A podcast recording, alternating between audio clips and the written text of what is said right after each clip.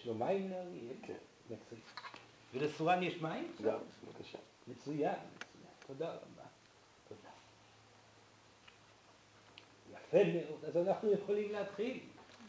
אני מאוד שמח להיות פה היום, אה, בערב הזה של אה, החג שלכם.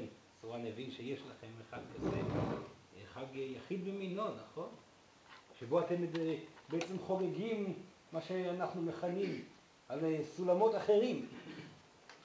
זאת ההגדרה, ממש כך, יפה. יפה מאוד. נכון, זה, זה סולם אחר. ישנו סולמות, ישנם סולמות אחרים, שיש לזכור לכבד אותם, ויותר מזה להבין שהם חלק מכם, נכון? גם הטבע, גם החיות, החי, זאת אומרת, גם האבן אפילו, גם היא חלק מכם. זה דבר שחשוב לגעת. כי כולכם, כל המין האנושי, באמת שכל יצור קיים בעולם החומרי וגם הלא חומרי, שייך למסגרת הסולמות, או המדרגות, אפשר לקרוא לזה, או ממדי החומר, כל אחד והשם אה, שהוא אה, נוהג אה, לנקוט בו. אבל סורן באמת מכנה את זה כסולם, אולי כי יותר קל להבין את זה, כי בכל, בתוך כל סולם יש מספר דרגות גם כן, ואי אפשר לקפוץ מסולם אל סולם ככה סתם, יש צורך לעלות דרגה אחר דרגה. אז זה סורן יסביר לפני שנתחיל את כל הנושא שסורן רוצה לפתח ולדבר עליו היום, על משמעות הדרגות? המדרגות, הסולמות. אז מה הם הסולמות? מה הם שבעת הסולמות? זה מאוד ברור ומאוד פשוט. הסולם הראשון מוגדר כסולם החומר הבסיסי, שבו לא מוגדר ולא נראית אפילו כמעט תנועת חיים. אפשר לשייך את הסולם הזה לסולם האדמה, האבן, אה? שבו בעצם החומר, התאים הם איטיים מאוד, האטומים זזים בצורה איטית, ואם אתם תנסו לבדוק אם יש חי בתוך הדבר, היצור האדמתי או האבני הזה, יהיה לכם לרוב קשה לגלות את החיות פה. אה? לאחר אה, לאחר, כן. גם אבנים וקריסטלים? בהחלט, כן. אבל יש להם אנרגיה מסוימת. נכון, נכון, מסביר להמשך.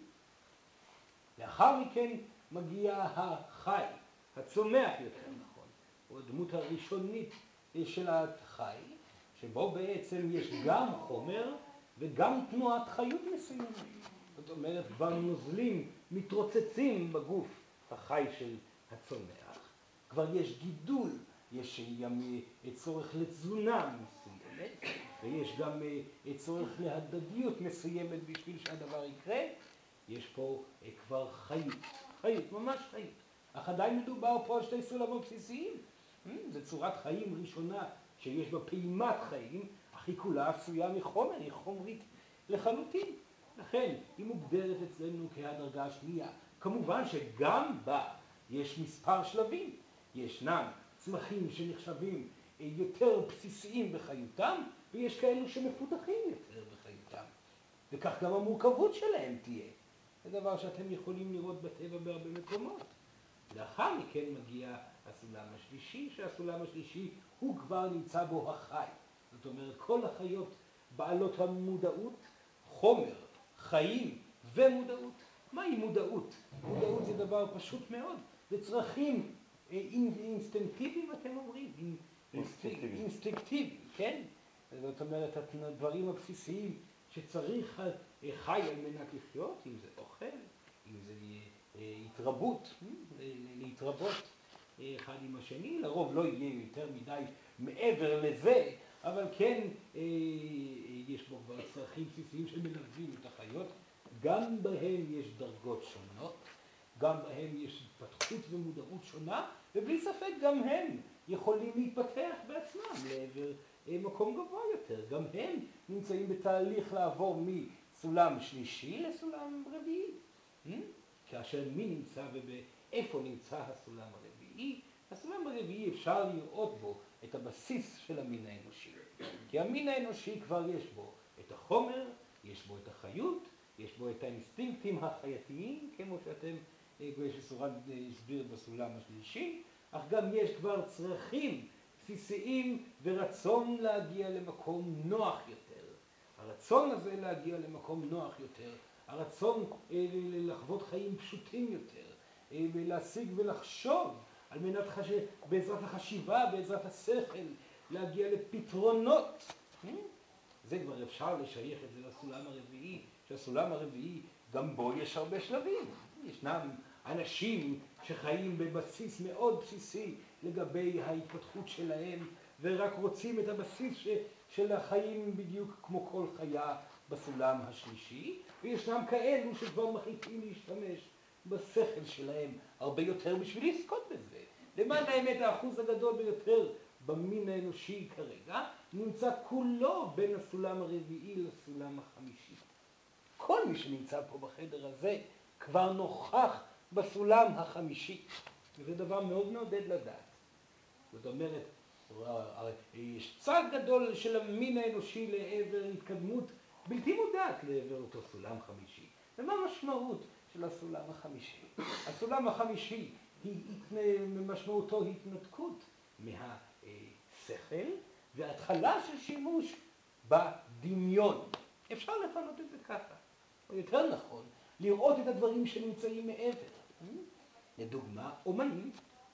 אומנים בלי ספק נמצאים בסולם החמישי. כל אדם אשר יוצר מדמיונו, או מבטא את רגשותיו בצורה מלאה, ורואה את זה ככלי חיוני לחייו.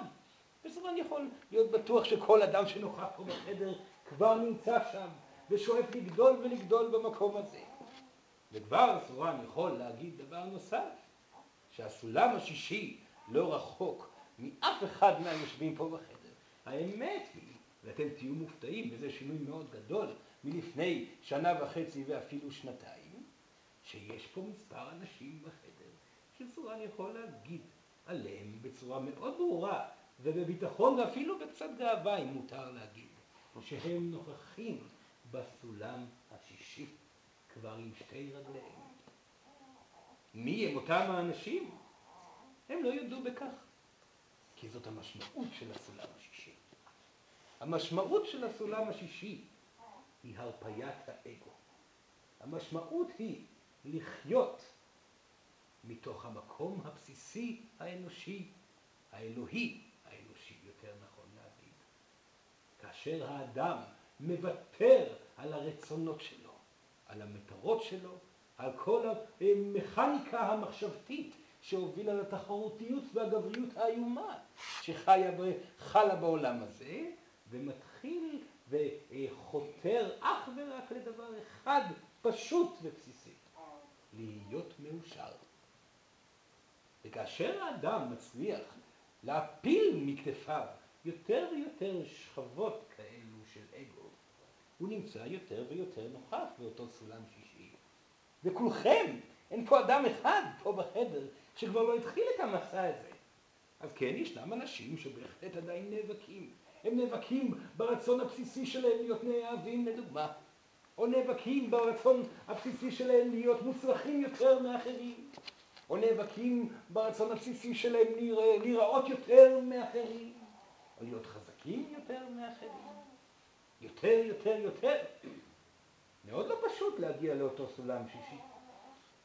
בסולם השישי הזה יש הרבה כאב, כי כל ויתור שאתם עושים, כל ויתור על אגו, זה כאילו לתלוש ממכם חלקים ששייכים לאותו סולם חמישי שאתם חשבתם שזה חלק בסיסי בחייכם. אך האמת, האמת לאמיתה היא שהמין האנושי לא זקוק לאגו. וישנם כאלו שיגידו מיד מתוך האגו שלהם כמובן, כמובן שאנחנו זקוקים לאגו. איך אפשר לחיות ללא אגו? תירוץ של האגו. מי שאומר משפט כזה, פשוט מנסה להישאר במקום, וזה לא יעזור לו, הוא לא יהיה יותר מאושר מתוך להגיד, כמובן שאנחנו צריכים לחיות עם אגו. כמובן שזה גם נכון. האגו שלכם הוא בגוף שלכם, בסולם הראשון, השני, השלישי. אבל כאשר סורם מדבר על אגו, הוא מדבר על מטרות, הוא מדבר על תחרותיות, הוא מדבר על ציפיות, הוא מדבר על השוואה אחד של השני. הוא מדבר על אה, עמידה, על אה, עקרונות. הוא מדבר על קושי, על חדות, על תקיפות במקומות שבהם לא צריכים להיות לא חד ולא תקיף. צורה מדבר על כל התכונות שבסופו של דבר גורמות לכם לחוש רע עם עצמכם. והבעיה הגדולה ביותר בהתמודדות מול האגו זה שהאגו שלכם אומר הרבה פעמים שאותן תכונות דווקא גורמות לכם לחוש בטוב. הרי אני מרגיש טוב לדעת שאני יותר טוב מאחרים. אני מרגיש טוב לדעת שאני יותר רוחני מאחרים. סורן יכול להגיד את זה, הוא יותר רוחני מכולכם. אבל מה זה עוזר לסורן שהוא כל כך רוחני? אם הוא הולך עם דגל הרוחניות ומנפנף בכל מקום, הסתכלו, סורן הוא ישות רוחנית. איזה יופי, איזה יופי. האם סורן יותר מאושר בלילות הקרים? בגלל זה שהוא יודע שהוא יותר רוחני? לא, זאת לא הסיבה שסורן יותר, סורן כן יותר מאושר בלילות הקרים, זה סורן יכול להבטיח. אבל זה לא בגלל זה שהוא יותר רוחני, זה בגלל שהוא נמצא קרוב מאוד אל הנשמות שהוא הכי אוהב. ויש כל כך הרבה כאלה. וסורן משקיע את כל הזמן שלו להיות מאושר בעזרת הנתינה אליהם. וגם אם מתחיל ויכוח, וגם סורן מתווכח לפעמים, והוויכוח מתחיל להתנהל עם אגו, כי הרבה מהחבריו הקרובים ביותר של סורן, יש להם יכולת רוחנית מאוד זהה לסורן. וכן, ישנם מקרים שאתם תהיו מופתעים לשמוע, שבהם סורן פתאום מתחיל להתווכח.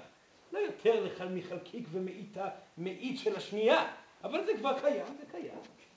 שבהם אה, סורן וחברו מתחילים להתווכח אולי לא מילולית, אך אנרגטית, ואז הם נזכרים, רגע, אנחנו לא פה בשביל לנצח אחד את השני, אנחנו פה בשביל לעזור אחד לשני להתגבר על האגו אחד של השני. וסורן כבר עשה את זה בחייו, ועודו בגוף אנושי, לא הגוף הזה כמובן, בגוף האנושי של סורן, כל עיסוקיו היו בכך שהוא יוכל להתקדם הלאה מאותו סולם שישי, לאן? לסולם השביעי. ומהו אותו סולם שביעי? לקראת סוף הסולם השישי, ילדים, מגיעה ומתחילה להיות תופעה מאוד מוזרה, שבה אתם כל הזמן עסוקים באחרים. זאת האמת. אתם כבר לא חושבים על ההתפתחות האישית שלכם. אתם כבר לא חושבים על המטרות שלכם בכלל בכלל. אתם לא חושבים על מה הבעיות שלכם ולא בודקים את הדברים שאתם צריכים לעשות בעצמכם בשביל אה, אה, להתקדם הלאה וכל מיני שטויות כאלו, לא. הזמן מתחיל להיות חלק מתוך נתינה לאחר. אך הנתינה עצמה היא לא נתינה מיותרת, לא עודף נתינה או פחות מדי נתינה, לא, אלא רק כמות הנתינה שגורמת לכם להרגיש בטוב. גם קבלה קיימת שם כמובן, אך קבלה היא לא התעסקות עצמית. מהי התעסקות עצמית? אתם כולכם עושים את זה. כולכם מתעסקים בעצמכם המון המון המון. פחדים, בשאלות שלכם, במטרות, בדאגות האם תהיה זוגיות או לא, האם תהיה הצלחה בייעוד שלכם או לא, האם אוהבים אתכם באמת או לא, האם אתם תיזכרו בעודכם בחיים או לא, האם אתם יפים או לא. כל השאלות האלו מעסיקות אתכם אחוז גדול מהיום. כמה אחוזים? לא, לא עשרה אחוזים, זה לא עשרים אחוז, וגם לא חמישים, וגם לא שישים. אם נאמר את האמת זה מתקרב לתשעים ותשע אחוז מהיום. גם בזמן שאתם עסוקים בנתינה, אתם עסוקים בעצמכם. ומי שמצליח להיות בנתינה מלאה, עדיין לא יודע מה הכוונה של נתינה מלאה. את זה אתם חותרים ומגלים בזמן הסולם השישי. כי בזמן הסולם השישי, כן, אתם מתחילים להרפות מכל השאלות המיותרות. מתחילים לתת בצורה מלאה ומדויקת ומאוזנת. ואז, לאחר שהצלחתם להרפות מהאגו שלכם, ואלו השלבים המסוימים שישנם כמה אנשים שכבר נמצאים עוד מעט קרוב לשם, אתם מתחילים לוודא מהי המהות של הנתינה שלכם, ואיך אתם יכולים ליהנות גם בה, כי גם בנתינה יש בעיות. אוף, אני צריך לתת שוב. אוף, אני צריך כך, אני צריך כך. אין להם שאלות מעכבות אנרגיה וזרימה אנרגטית. בשמחה, תודה רבה. ודבר אחד סורן חייב להגיד, ישנם רבים מכם שהצליחו להגיע למצב של נתינה מלאה בתחום אחד, אבל בתחום האחר לא. לדוגמה, ישנם כאלו שקל להם הרבה יותר להיות לא בתחרותיות בתוך החיים הייעודיים שלהם, זאת אומרת בתוך העשייה, בתוך הנתינה ההדדית, בתוך היצירה שלהם. הם מדויקים עם האנשים, האנשים רואים אותם כאנשים מאוד חברתיים, מאוד טובי לב, מאוד מדויקים ומאוזנים, אבל בבית הם עושים חיים נוראים לאנשים הקרובים אליהם. הם רבים עם האישה שהם אוהבים, או רבות עם הגבר שהם אוהבות. אה? או אה, אה, מכאיבים לילדים שלהם, או עסוקים בעצמם, יש רבים כאלה. אתם לא יכולים לעבוד על עצמכם. אי אפשר. המודעות שלכם יותר מדי מפותחת. אם אתם רוצים להתקדם בתחום האגו, אתם חייבים לעשות את זה במקביל בכל המקומות. עליכם לזכור את זה. אדם רוחני הוא לא אדם מפותח. אדם שיודע את תורות הטבע ואת משמעות שבעת הסולמות הוא לא אדם מפותח.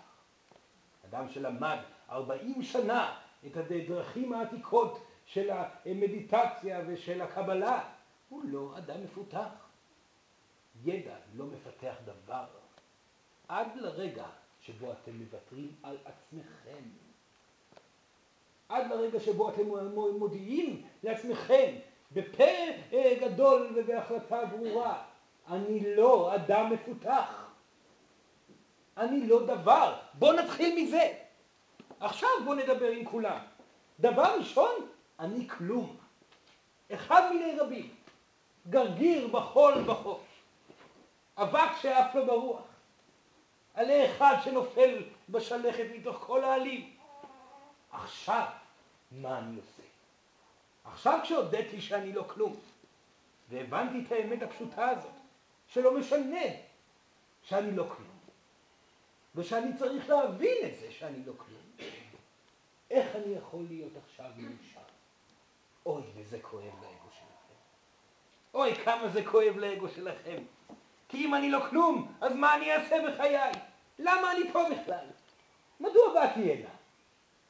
אם אני לא כלום, אז עדיף לא לחיות בכלל. אפילו כך יגיד האגו שלכם. אם אני לא אהיה סופר מפורסם, עדיף לי לא לחיות. אם אני לא אהיה מורה רוחני מפורסם, עדיף לי לא לחיות. אם אני לא אהיה סמל להתפתחות המין הנשי ביקום החדש, עדיף לי לא לחיות. כן, כן, כן, סורן מכיר את כל המחשבות האלו שלכם.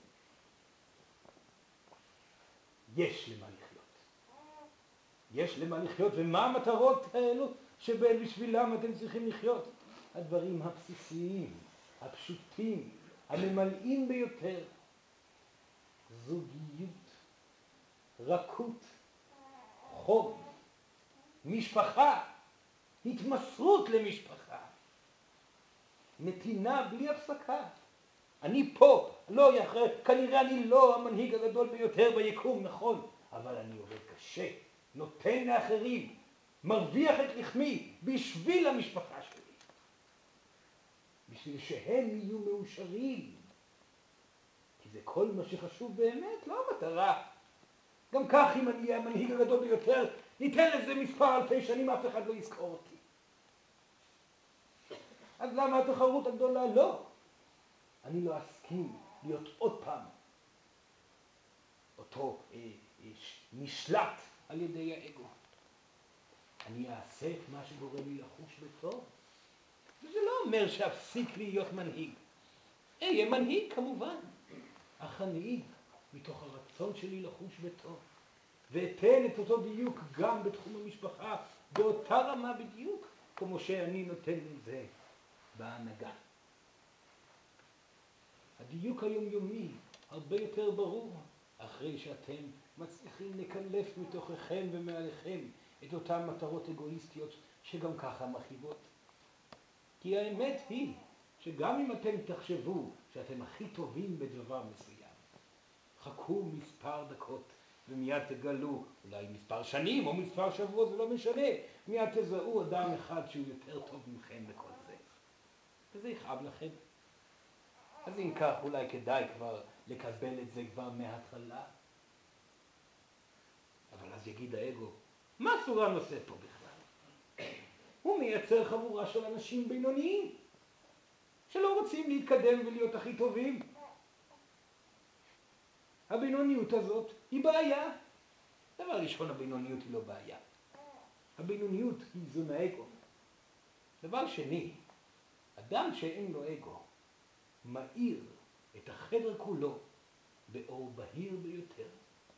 ואדם שאין לו אגו בלתי ניתן לסגור עיניים ולא לראות אותו. אדם שאין לו אגו הוא שליח האלה. הוא יותר ויותר נמצא פה בשביל לתת לאחרים, ולכן באופן טבעי הוא מנהיג. אדם ללא אגו הוא אדם מוכר לרוב, אם זה בחוגים הפרטיים שלו, ומצליח לרוב מאוד מאוד מאוד. למה? והסיבה העיקרית לכך, כי הוא מאושר. ופה ההשלמה הידועה לכם כבר, לפחות לרובכם, שתשלים כאן את כל אה, המצע שסורן כרגע שיטח בפניכם. הסיבה שצריך להיות, להיות ללא אגו ולחיות ללא אגו, שאתם פשוט יותר מאושרים. ואדם שיחוש מאושר בהכרח יקבל מתנות של עופר. לכן המתנות יהיו מה שיגרמו לו לחוש בטוב. אז אם האגו חשב שאדם אחד יהיה צייר, אני אהיה הצייר הכי טוב, פתאום מתגלה שהוא טוב במשהו אחר. ולרוב באותה מידה שכך חשב האגו שלו. לרוב פשוט הנשמה תמשוך לכיוון אחר. ויש אלף ואחת מקרים לכאלה. אפילו אם ניקח במקרה את מה שסורן, את הילד ש, שסורן משתמש בגופו פה. סורן לא, לא, לא יודע אם הוא סיפר לכם את זה. אך מה האגו אמר לילד? שיהיה אה, מוזיקאי מפורסם. והוא הלך והיה וניסה להיות מוזיקאי מפורסם. וניסה וניסה וניסה וניסה. זה סיפור מאוד מוכר, כל אחד בתחום שלו. ונלחם ונאבק ורצה ובכה וכאב ונכשל ונכשל ונכשל, אך עדיין נאבק ונאבק ונאבק עד שהכל התרסק לאדמה, כי האגו הוביל אותו למקום שאליו האגו הוביל, לתוהו ובוהו, כרגיל. ואז פתאום, אחרי שהרפא וקיבל את העובדה שהוא לא הכי טוב בעולם, שדבר ראשון עדיף שיהיה מאושר, ולא משנה אם יגיע לאנשהו בחייו או לא, אלא יבחר את הפעולות שגורמות לו להיות מאושר, יתמודד עם הפחדים שלו ויתפתח פנימית. הוא הגיע לפה. זה לא מקום גדול כל כך. נכון, יש פה כמה אנשים, אולי זה לא קהל של מאות אלפי אנשים שקוראים בשמו, אבל זאת נתינה טהורה, ללא אגו, וזאת הסיבה היחידה שסורן יכול להיכנס לגוף הזה. אנחנו בתור ישויות צריכות אתכם ללא אגו, על מנת שמידע יעבור בצורה חלקה. אם מנהיג ידבר מהאגו שלו, הוא יעביר את עצמו בלבד, וסורן לא יוכל אף פעם להיכנס לגוף ולתת מילות חוכמה. אז מה מרוויח הילד? עושר גדול בנתינה. אנשים נפלאים שנמצאים סביבו. אהבה, זוגיות. שפע במידה שהלב רוצה ויודע שצריך.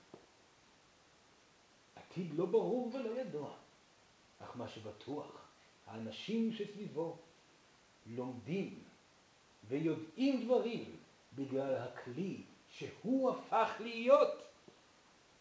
אי אפשר להעביר מידע בתוך צינור עמוס באגו. זה כמו להעביר מים בתוך צינור עמוס בחלודה. המים שיוצאים, אם יוצאים בכלל, מלוכלכים, מרופשים ומרעילים. וזה מה שקורה לרוב עם אותם מנהיגים רוחניים שיש פה כל כך רבים בעולם. מנהיגים רוחניים שכותבים ספרים למיליוני אנשים. נפלא, כמו הספר, הספרים שיצאו, הסוד, רע, מרוכז, אגו מרוכז. ועוד ספרים שיוצאים וחוזרים על עצמם שוב ושוב. מדי פעם יוצא מקרה שבו האדם באמת מעביר אנרגיה חלקה. זה לא שהם לא יכולים, אותם מנהיגים דגולים, זה לא זה. הם פשוט עושים את זה בשביל צרכים לא רלוונטיים. איך הם נראים, כמה כסף יש להם, כן, האם אוהבים אותם או לא. זה לא יוביל לשום מקום, אולי כן פה בעולם הזה. אבל לאחר מכן, כאשר יבדקו אם הם מאושרים או לא, לאחר סיום החיים, האלו הם לא יחושו מאושרים, הם היו תקועים בסולם החמישי. הם יחזרו לעוד גלגול נוסף באותו נושא בדיוק. אדם שפועל מתוך אגו, בהכרח הוא לא מאושר.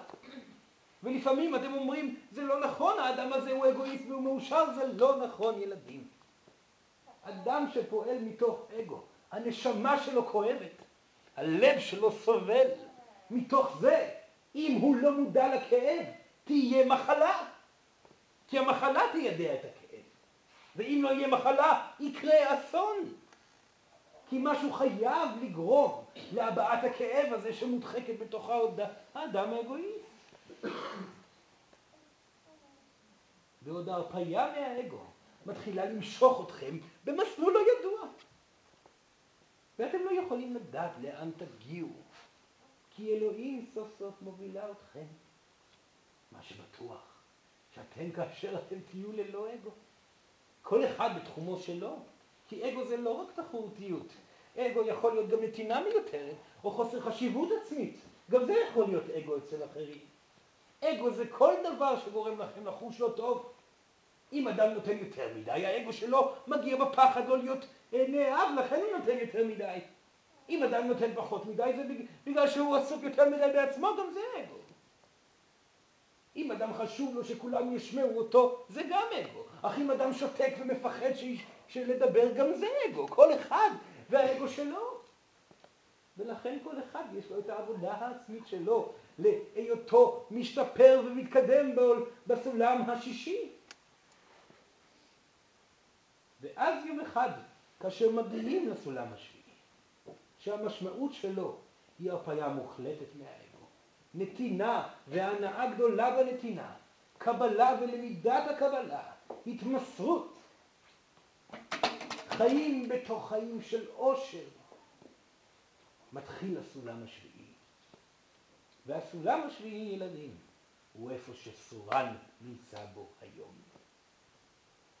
כן? סורן נמצא בסולם השביעי. לא רחוק ממכם. אפשר לומר שתי דרגות מעל, ואפשר את הדרגות האלו לעשות כבר כאן בהיותכם חיים. אתם יכולים לעשות, וסורן הצליח לעשות את הצעדים האלו בעודו חי, כאן, בגוף אנושי. הוא הצליח להיות בנתינה ובמקום של חיות מלאה ובשמחת חיים מלאה, כאן בגוף אנושי.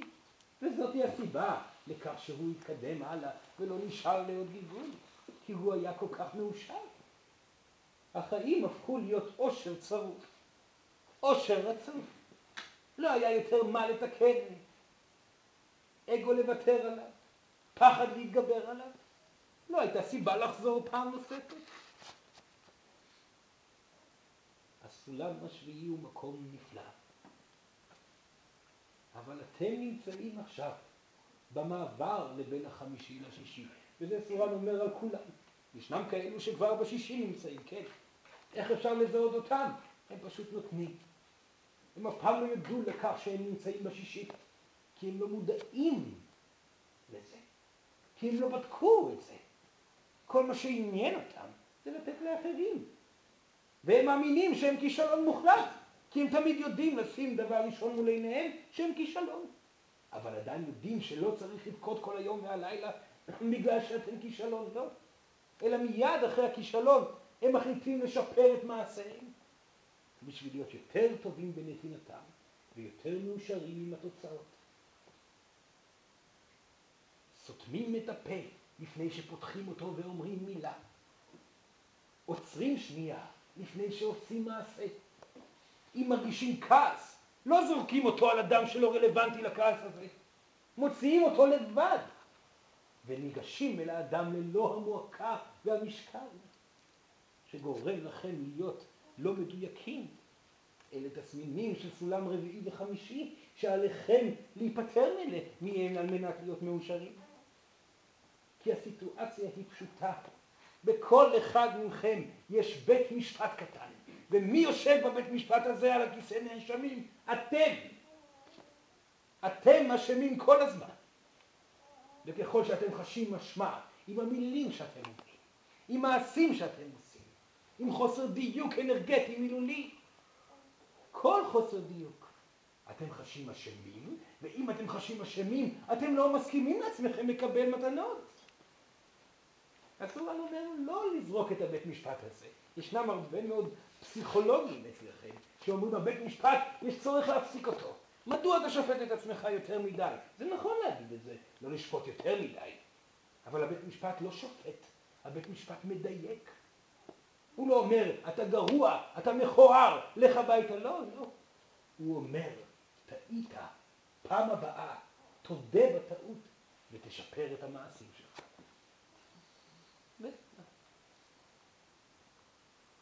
אל תברחו מהבית משפט הפנימי הזה. תקשיבו לטענות. טעיתי עם אהובתי, טעיתי בעבודה, טעיתי פה, טעיתי שם, אני מודה. ובפעם הבאה אשפר את מעשיי. טעיתי בפגישה עם הגבר שרציתי להיות איתו. ולכן הוא הלך. הייתי מפוחדת מדי, פחדתי מדי וכו' וכו' וכו'. אני מודע בכך. בפעם הבאה אהיה טובה יותר. הבית משפט הוא בית משפט של דיוק. אם אתם לוקחים ללב את מה שנאמר בבית משפט הזה ואומרים אוי ואבוי טעיתי ומתחילים לבכות חודש או חודשיים, אתם לא בהתקדמות, זה האגו שלכם. שהאגו לא רוצה התקדמות. הוא אומר אתם לא טובים. זה קולו של האגו בבית משפט. גם בתוך הבית משפט, משפט הזה יש צורך לפקוח עיניים ואוזניים על הדברים הנאמרים. אז אם אתם רוצים לבכות כי אתם עייפים מהתקדמות, תבכו, תנוחו. אך אם הבית משפט אומר לכם, אוף, אני צריך להתקדם בייעוד שלי, אני צריך להתקדם בזוגיות שלי, אל תקשיבו למקום שאומר לכם לשבת ולא לעשות דבר, ותפעלו בצורה אקטיבית וברורה למען שיפור היכולת שלכם להצליח בבית משפט בנושא שבו נכשלתם בעבר. ילדים, זאת הסיבה שאתם פה. כולכם באתם למימד החיים והחומר בשביל ההתפתחות הזאת בדיוק. זה בזבוז זמן לא לעשות את הצעדים הללו. יש לכם את כל הכלים, יש לכם רגליים וידיים, ראש יפה שחושב, לב גדול שפועל, יש גברים ונשים. כל מה שצריך בשביל אהבה, כל מה שצריך בשביל נתינה. והכל קיים בעולם הזה. וכל אחד מכם, אם הוא לא מצא עדיין, קיים, קיים וקיימת אהבה בלתי נתפסת ולא הגיונית, שאפשר לחיות איתה לנצח.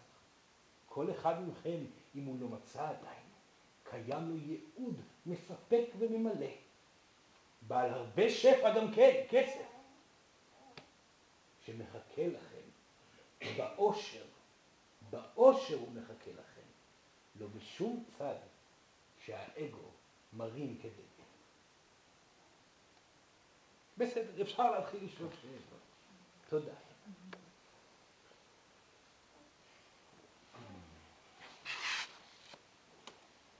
כן.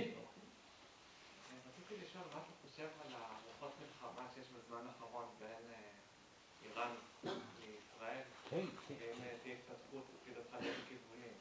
כן, כן, סורן הסביר את זה כבר. מה זה סורן חושב? סורן מדבר בעיקר מבחינה אנרגטית. דבר ראשון, עליכם להבין דבר מסוים על העתיד שלכם. הוא העתיד שלכם, לא העתיד של סורן. אם על סורן ליפול פצצה גדולה אטומית, לא יקרה לסורן כלום. זה שלכם. לכן, סורן עשה את זה בצורה קיצונית, כן, סורן יודע, אבל בגדול וגם בקטן, אתם אחראים על העתיד הזה.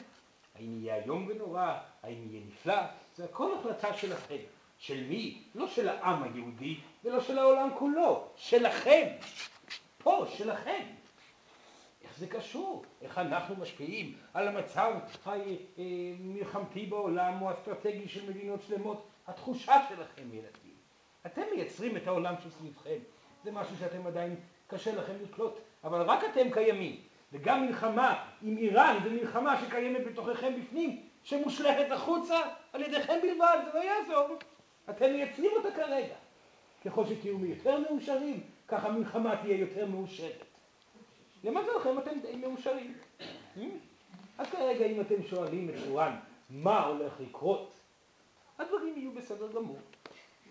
כן, ולמה לא? למה לא? מדוע שלא יהיו בסדר גמור? כן תהיה מלחמה, וסורן אמר את זה כבר בעבר.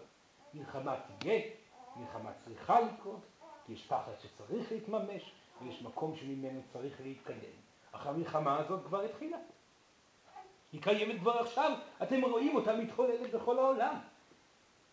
העולם אבל נמצא במקום אחר בהתבוננות המלחמה, כמו שסורן כבר אמר בעבר.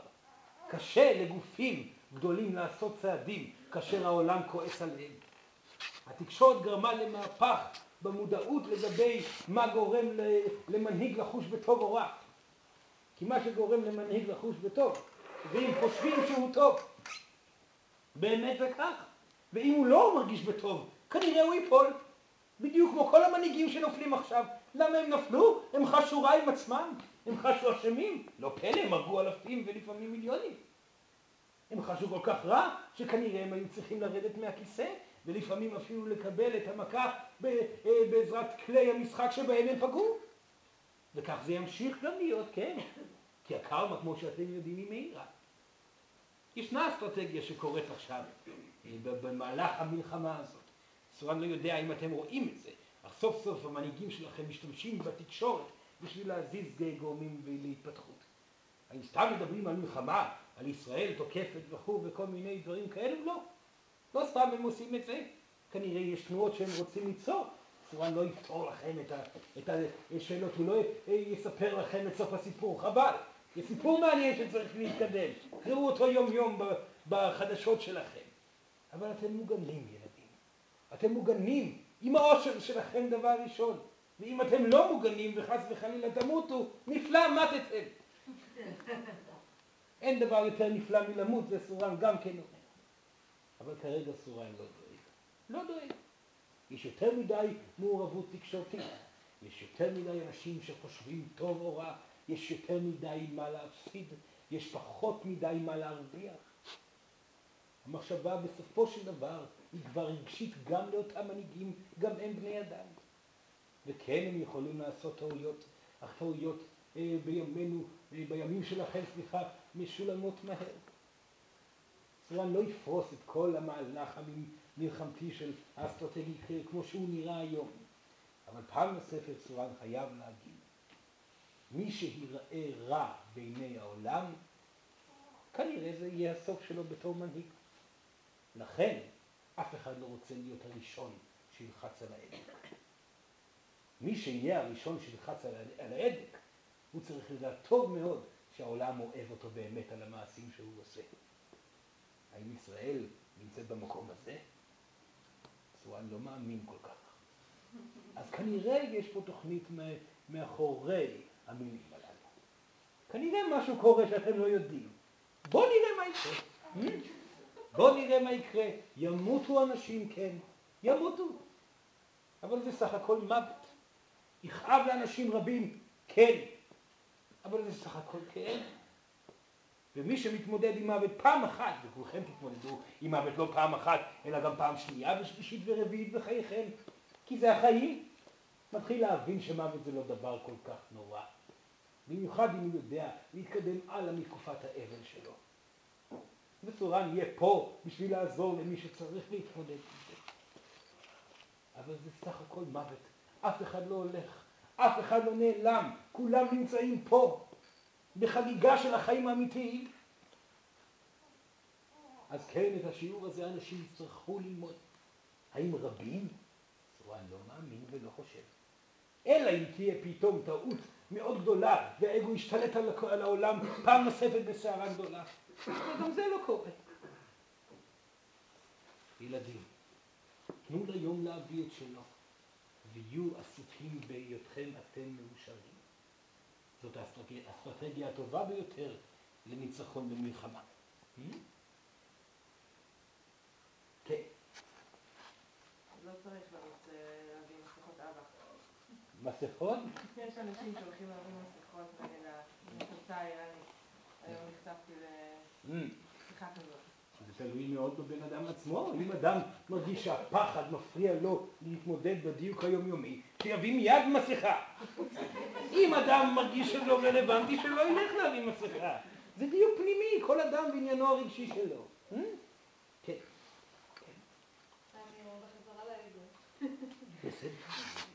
בחזרה לאגו. כן. אה, יש לך איזה שהן המלצות, אה, באמת איך אה, להוריד לו את הווליום? שאלה מצוינת, שאלה מצוינת. ישראל דיבר על זה בפגישה האחרונה שהתנהלה פה. ההשקטה של הווליום של האגו חייבת להיות על ידי מעשים. המחשבה חוזרת על זה, ולמידה של טכניקה לא עוזרת לראש. הדרך הטובה ביותר זה להתאמן על כך מעשית. זאת אומרת, לבלום את ההבעה המתוכנתת, hmm? לעצור אותה, להמתין שנייה או שתיים, ולבדוק מהי ההבעה שמביאה את המקור לאושר. מספיק שאתם תעיזו ותצליחו לעצור לשנייה או שתיים את אותה הבעה מתוכננת. מתוכננת. מתוכננת? מתוכנתת. מתוכנתת. מה הבאה מתוכננת? לדוגמה, היא נמצאת מול אהובה יום-יום, ובכל פעם כועסת שוב ושוב, למה לא ידוע, לא ברור, אך כעס מתפוצץ. מה הסיבה? יכול להיות שהוא לא מספיק נוכח, יכול להיות שהוא אה, מסמן ומזכיר לה את ההורים, לא משנה, כל אחד עם הדבר שגורם לו לפעול בתכנות הקבוע שלו. כועס, כעס, התפוצצות, זעם, עצב או כל דבר כזה. כאשר אדם פועל בפעולה שגורמת לו לחוש ברע, מתחילה להיות הרגשת אשמה. האשמה עצמה גורמת לבלגן שוב ושוב ושוב, יוצרת מציאות. לכן, מה שצריך לעשות זה למנוע את הפעולה המתוכנתת, ההבעה הזאת, שיוצאת מהר מדי, להפסיק. אז הוא אמר עכשיו משהו שעצבן אתכם, לעצור. לעצור, לא לומר כלום. לנשום עמוק ולבדוק מה תהיה ההבעה המדויקת. אולי זה יהיה חיבוק, אולי יהיה ליטוף, אולי יהיה אותם מילים בדיוק, אך בטון אחר. Hmm? בטוח אבל שהאנרגיה תהיה אנרגיה של עושר. מספיק שתמנעו את המעשה הרגיל שלכם. כך תוכלו לבחור במעשה הגבוה יותר, המאושר יותר, המאוזן יותר. וזה דורש אימון. זה דורש החלטה מאוד מאוד ברורה לעצור את האגו שהתבטא ממכם. לא להניח לו לבטא את עצמו יותר. ואם זה בא לידי ביטוי בזה שאתה לא מבטא? אז כנראה צריך לבטא. אם התכנות מגיע בכך שהאדם לא מתבטא, זאת אומרת, הפחדים שלו גורמים לו לא להתבטא, אז לעצור רגע ולדעת, אני עד עכשיו לא אמרתי, עכשיו אגיד. כמה? כמה שירגיש טוב, ובאיזה צורה שתרגיש טוב. Hmm? כל אחד והפעולה שלו. אתם אנשים עצמאיים. לכן סורן תמיד נותן את מצפן הרגש. כי בסופו של דבר, מה יגיד לכם אם הפעולה הייתה מדויקת או לא מדויקת? אם אתם חשים מלאות לאחר מכן, שלווה, שמחה, איזון. אם אתם מרגישים קיבוץ, כעס, לפעמים חוסר אונים, עצבנות, קושי. רוב הסיכויים שהאגו פעל שוב בדרך שאולי לא הכרתם, או אולי בדרך שהכרתם בעבר. אז תעצרו, אל תבכו יותר מדי. מה הייתה הטעות? למה הגבתי ככה? האם אותו אדם הפעיל אותי בגלל שהוא גרם לי להרגיש פחות טוב? או האם אותו אדם גרם לי להרגיש לא נאהב? או האם לבדוק מה הסיבה? להגיע למקור שלה זה מאוד פשוט לעשות את זה, פשוט להרגיש מה אותו אדם גרם לכם לחוש, ואז להחליט החלטה, אני טעיתי עכשיו, בפעם הבאה שאתייצב מול אותו אדם או מול אותו גורם, אבחר בפעולה ובמעשה שתגרום לי לחוש מאושר. מספיק שתבלמו את פיכם או תמנעו את המעשה הרפיטטיבי שאתם חוזרים עליו, יגיע גל חדש של אנרגיה שאתם תזהו כגל של אור ושמחה. מתוכו אתם תתבטאו כבר. לא צריך לחשוב יותר מדי מה להגיד. הדברים יבואו בעצמם. הדיוק נמצא בתוככם. צריך פשוט להשתיק את השכל לרגע. ברור? ברור, קשה ליישום. מאוד קשה ליישום. העניין הוא שככל שמתאמנים על זה יותר, יותר קל. ואין דבר יותר רלוונטי מלהתאמן על זה. כל אימון שהוא לא על זה, לרוב הוא אימון של בזבוז זמן. תתאמנו על זה. ההשתקה של השכל? אפשר לקרוא לזה כך, אך בעיקר על מניעה של פעולות ומילים שגורמות לכם לחוש ברע עם עצמכם. Hmm? כן, יש גם מניעה של מחשבות. אם אדם לדוגמה נוהג לקנא בחברו וכל הזמן מקנא, זאת היא מחשבה שיוצרת אשמה פנימית גם כן. אז גם אותה צריך להשתיק ולמנוע. איך מונעים קנאה? מי שיודע. זה מאוד פשוט. מחמיאים. לאותו אדם בדיוק. נותנים לו מתנה, אומרים לו, אתה האדם הטוב ביותר שפגשתי. אתה המוזיקאי הטוב ביותר שהכרתי. אתה מתכנת המחשבים הטוב ביותר שהכרתי. אתה המנהיג הרוחני הטוב ביותר שהכרתי. באותו רגע גם האגו שלכם הלך, וגם הבנתם שאתם סך הכל קיניתם, וקנאה זאת אהבה, זאת אהבה של האגו. לכן, מחמאה היא פתרון גבוה יותר. יש הרבה מאוד מקומות שבהם אתם נותנים לתכנות הזה להתבטא מתוככם החוצה. לכן אתם צריכים להיות מאוד פקוחי עיניים על כך, ולבחור בכל פעם, שוב ושוב, את הדבר המדויק להגיד ולעשות. ואל תרשו לעצמכם להתענג רק על מקומות שאתם כבר יודעים שאתם טובים בהם. וזה יש נטייה של האגו לעשות. הנה הצלחתי, אני טוב בייעוץ שלי, מאוד קל. לא, מה עם האישה בבית, או מה עם זה שאין זוגיות עדיין, או מה עם המשפחה שעליהם אתם מוציאים את כל האנרגיה הקשה. כל אחד בעניין שלו. להיות פקוחי עיניים ולחוש איפה אתם לא מדויקים.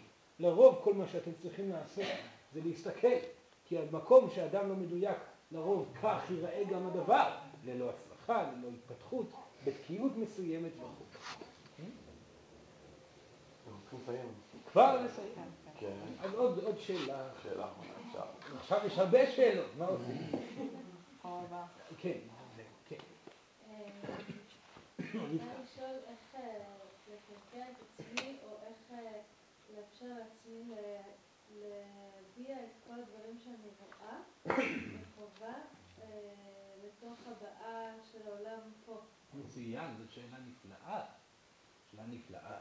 היא שאלה שמתחברת יותר לאותם אנשים אשר היו מחוברים ליקומים גבוהים.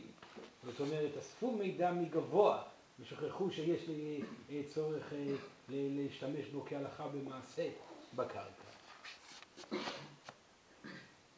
שתי דברים, שתי דברים? כן, שני דברים. ניתן לעשות במצב כזה. דבר ראשון, הדבר הכי טוב לעשות על מנת שמידע יתחיל לעבור דרככם, הוא להניח לו לחלוטין. לחלוטין. זכיתם בו במודעות גבוהה מסוימת? קיבלתם אור שהגיע ממימד גבוה? תניחו לו עכשיו. יהיו עסוקים בחייכם הפרטיים. וחוץ מזה, הדבר החשוב ביותר, לפעול למען שיפור החיים המקורקעים. אז אם יש בעיה כלכלית, לפעול למען השיפור בה. אם זו בעיה זוגית, לפתור את הנושא הזה גם כן, ואז לאט לאט, מתוך הפעולות המלאות הענווה, שקשורות רק לדיוק היומיומי שלכם, פעולות אקטיביות לשיפור המצב, ייפתחו הדלתות, והאנשים כבר יגיעו, אותם אנשים שהמידע הגבוה יעבור דרככם בשביל לתת להם אותו. אבל זה יבוא מתוך הפעולה כאן, מתוך הפעולה בקרקע, מתוך יצירת המציאות על ידי עבודה קשה, יומיומית. לא על ידי זה שאתם תקראו לקהל מאמינים להגיע. תוותרו על מה שאתם יודעים ותפעלו בשביל שיפור הפנימי שלכם. Hmm? יש לנו כבר, אני מקבלת את המידע, אני פשוט לא מצליחה להטמיר האנרגיה ואת החוויה ואת הידע למילים ולהבעה פה. אז תורה אני אחזור על שתי הדברים. דבר ראשון, צריך להיות עסוקים בדבר אחר. מאוד מאוד יעזור, כי המידע יעבור אם לא תתעסקו בו. לכן לפתור בעיות ארציות. ודבר שני, לוותר על המידע. להניח למידע, הוא כבר יגיע בזמן הנכון לאדם הנכון שיצטרך לשמוע את אותו מידע. לא לדאוג, יש כבר סיבה שהוא יגיע. לוותר עליו כרגע. באותו רגע הוא יעבור את כל העיבוד הנדרש בשביל לצאת איתכם החוצה גם הלאה. Hmm? יפה, זה מספיק, בסדר, בסדר. אני יכול להגיד אה, שתי מילים על מערכת היחסים אה, של הטבע ושלנו? Hmm. כן, כן.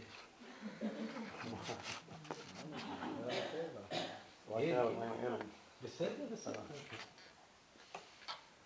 סורן יכול לפתח נושא נוסף. כמה נקודות בפעם הבאה. המין האנושי והטבע בסופו של דבר הם אחד. הטבע קיים בתוכו כל המידע הנגיש ביקום. זאת אומרת, אתם בתור אנשים חושבים שעל מנת לזכות במידע גבוה עליכם לחתור לגובה. אך השמיים יש בהם כוכבים. הטבע נמצא פה, באדמה. הטבע כאן באדמה קיים בו כל היקום. כי בתוך כל שבעת הסולמות יש אין סוף שלבים. כל דבר שאתם רוצים לדעת על עצמכם קיים בטבע. לכן האדם אשר מכבד את הטבע בצורה המאוזנת והמדויקת אליו, לכן האדם אשר נקשר לבעלי חיים בצורה המדויקת והמאוזנת אליו, יזכה במידע הרבה יותר מהר מהאדם שחותר אל גבהים. השיתוף פעולה ההדדי בין הטבע למין האנושי יפתור הרבה מאוד בעיות בעתיד. כי לחיות, לעצים, יש הרבה תשובות בשבילכם. אך על מנת לזכות במידע הזה, יהיו מדויקים עם הטבע, יהיו מדויקים בשביל הטבע, ויהיו חלק ממנו, יהיו חלק מהטבע. כי הדבר היחיד שמפריד אתכם מהטבע שלכם, זה האגו שלכם. וככל שאגו נעלם, כך אתם מתחילים לחיות כמו הטבע. מדויקים. זה לא שלא מתים בטבע, וזה לא שלא אוכלים אחד את השני בטבע, אבל מדויקים בטבע. שמת, מת למען האחר. מי שחי, חי למען האחר. מאוד פשוט הטבע, ככה קיים תמיד אבל. היחידי שמת וחי למען עצמו זה המין האנושי בסולם הרביעי והחמישי. מי ייתן ויחזור המין האנושי למקורות הטבע בעזרת הסולם השישי. מצוין. ידיים ילדים, יד שמאל מקבלת, מופנית לעבר השמיים, ויד ימין נותנת, מופנית לעבר האדמה.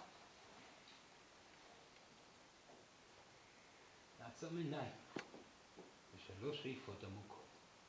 שאיפה ראשונה. נשיפה. שאיפה שנייה. נשיפה. שאיפה שלישית. נשיפה.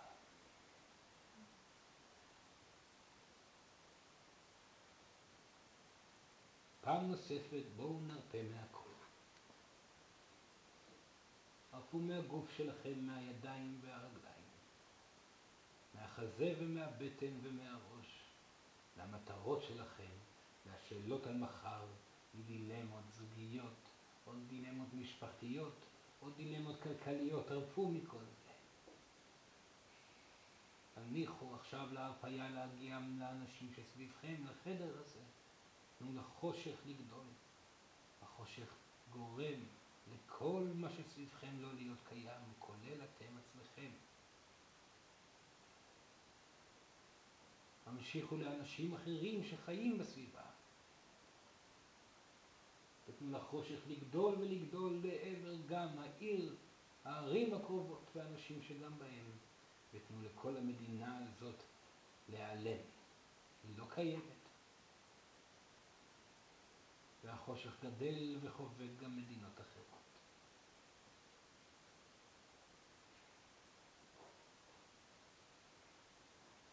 והוא מתחיל ומשתלט גם על יבשות רחוקות, על ערים וגבעות אגמים ושדות ירוקים. חיות נעלמות גם כן, הים הגדול והדגים שבו, השמיים הכחולים, העולם כולו נעלם בחשיכה.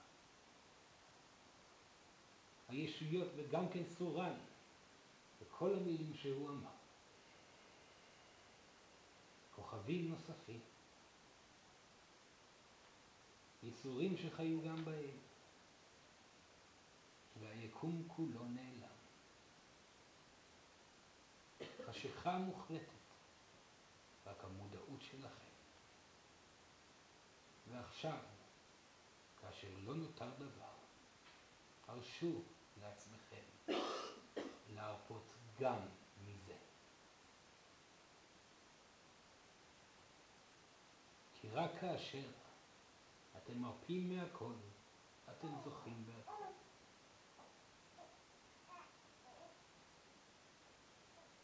תודה רבה ילדים, וסורן איתכם מתי שאתם צריכים.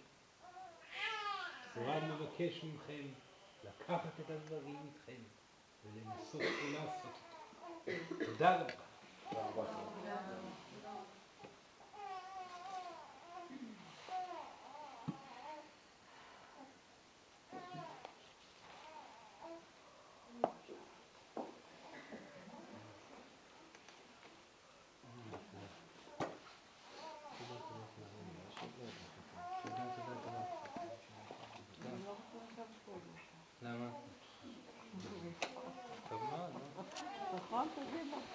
טוב מאוד, לא? נכון, תגיד לו. טוב, אני חושב שאתם בצד, מי שרוצה לבוא.